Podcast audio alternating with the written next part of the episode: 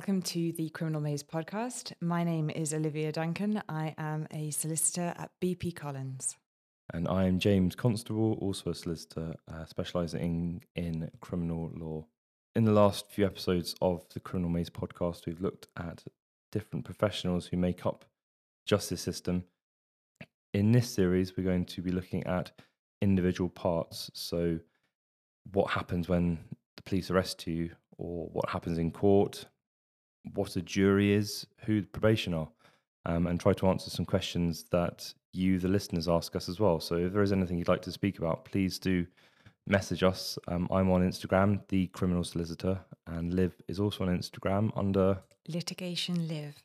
And we will try and cover all of the questions and areas that you would like us to. So in this episode, we're going to speak about the jury and the jury system, and in particular, a hung jury and what that means um, with focus on a recent case, the Benjamin Mendy case, um, which has been reported widely. So, a jury hears a trial in the Crown Court. Um, a jury is made up of normally 12 jurors, sometimes 11. Um, a jury's decision must usually be unanimous. However, in some circumstances, a majority verdict may be acceptable.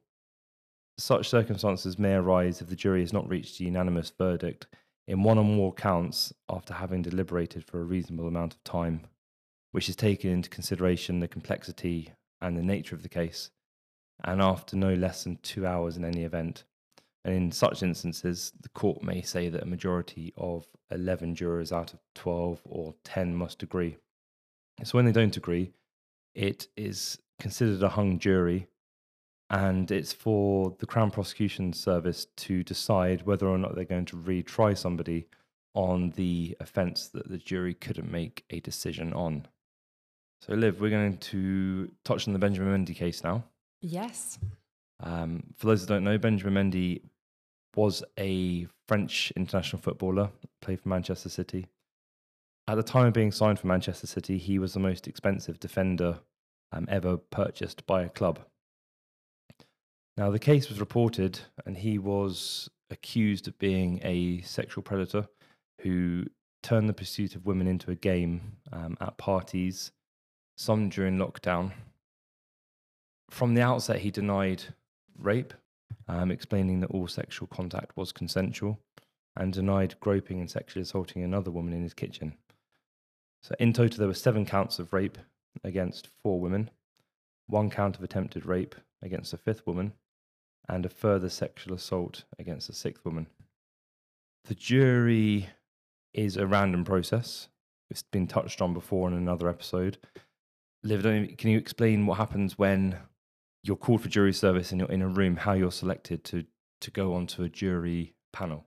Yes, so they will. I, as you might have heard in a previous episode, um, I was called for jury duty, um, and so when you arrive at the court on the first day, you're you enter a, a, a large pool of people, and this is gradually siphoned off um, as the day goes on, and uh, groups larger than twelve are called into different rooms to be called forward for this random jury selection process, and so there's the the court usher will be carrying with them a number of cards. Um, I can't remember the number of people that were in the room, but l- let's say that there were 15. There was a, a, maybe even more than that because it was considerably more than the 12 that you need for jury.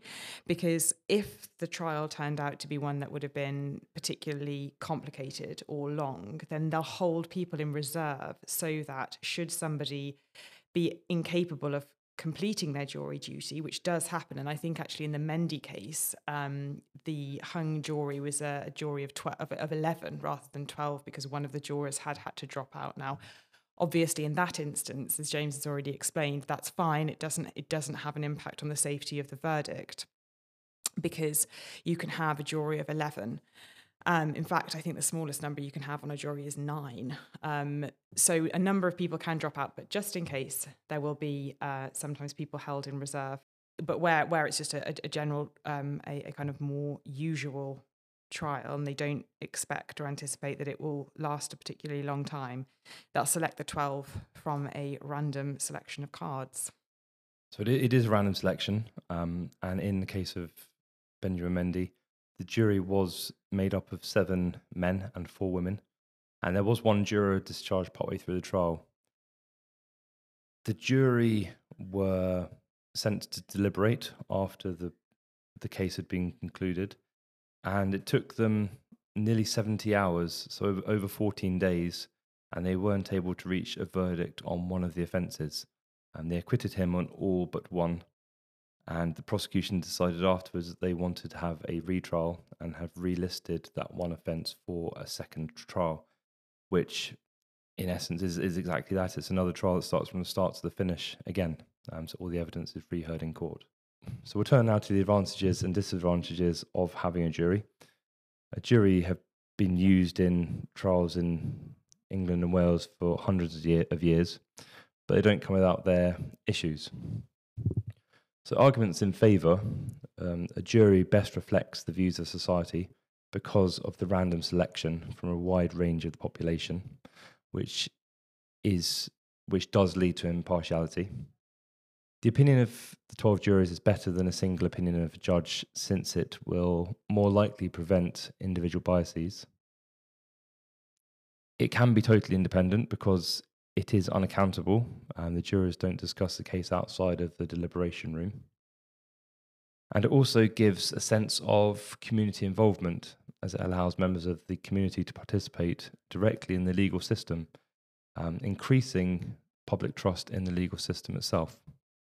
And as I've said, there are arguments against the jury, and Liv for you to explain them.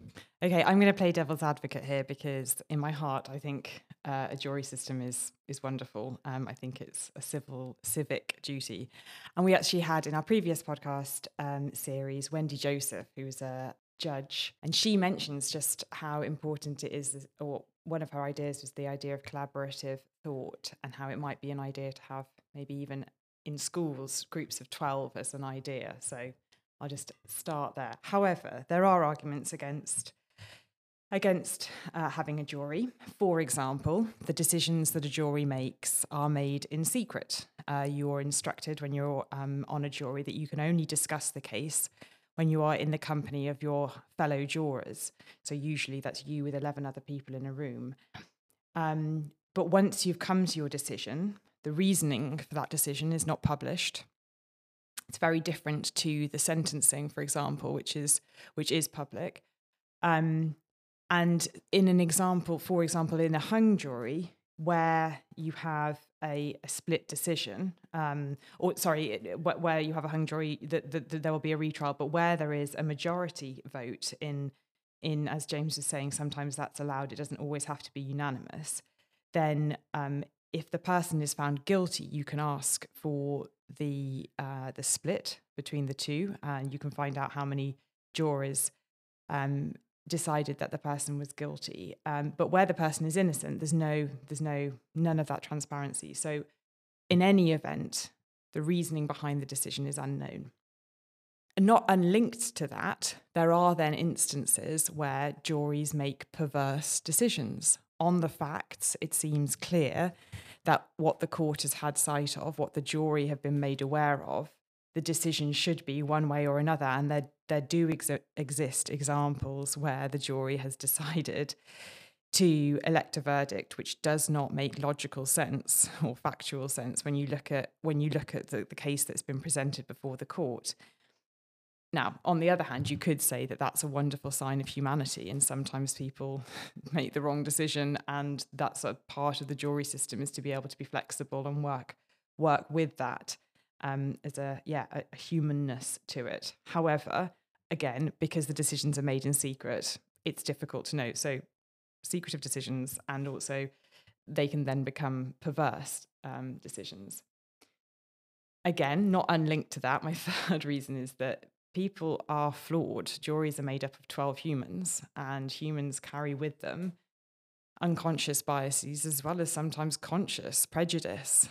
Um, I think the idea of a jury is that it will reflect the society that the defendant that they are judging has come from. And yet, clearly, that doesn't always happen. I mean, juries didn't have women on them, um, they haven't always had women on them. And I think that if you look at the disproportionate there are certain sections of our society that, uh, or demographics of our society that are um, underprotected and over policed, and they will appear in our courts more frequently, and they won't always be represented in the people who are judging them. So there, there is an issue there. Humans are flawed, and they will carry with them all of the cultural and um, background influences that they that they have in their life into the jury room.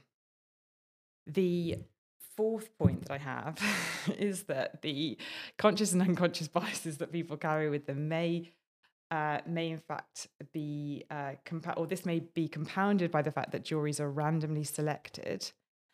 And a part of that means that they cannot be a forensically true or accurate representation of the population because it's random.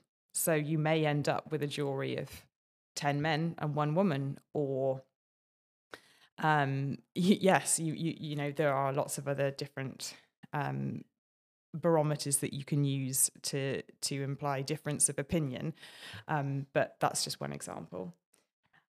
Fifth reason there are only six but the fifth reason i thought of is that um, juries aren't necessarily knowledgeable or learned in the law and therefore they rely on uh, the information they are given and the justice system relies on the jury's understanding of that information as it is given um, and barristers and solicitor advocates are wonderful orators. Um, that's a part of the role. Um, but they also have to include in that sometimes legal knowledge, um, which is not always um, without complexities. And so you're asking a lot of um, those jury people um, you're acquiring a more forensic understanding than it would possibly be fair to expect of most members of the public. Number six, the sixth reason then compounds this, which is the fact that you're not paid to be a juror. So not only are you just an average person being asked to commit a huge amount of time and attention, um, but you're also losing money you do get some compensation, and if you're employed, often your employer will meet uh, will meet your usual salary. But if you're self-employed, it could be weeks out of your life without earning any money whatsoever, except for the pretty paltry stipend um, that you are allowed. So there you go. There's a number of disadvantages to to the jury service. Um, let's just hope that it doesn't ever go down the American route where jurors release books after after the trials and become celebrities. Yes, uh, that's, I guess, a, a, positive of the secrecy that goes around uh, decision making. Um, well, we hope you've enjoyed this episode of the Criminal Maze podcast about hung juries in the Benjamin Mendy case. As you said at the beginning, if there are any topics or questions that you have and would like us to answer or cover, please do um, message us on Instagram. It's the criminal solicitor or litigation live.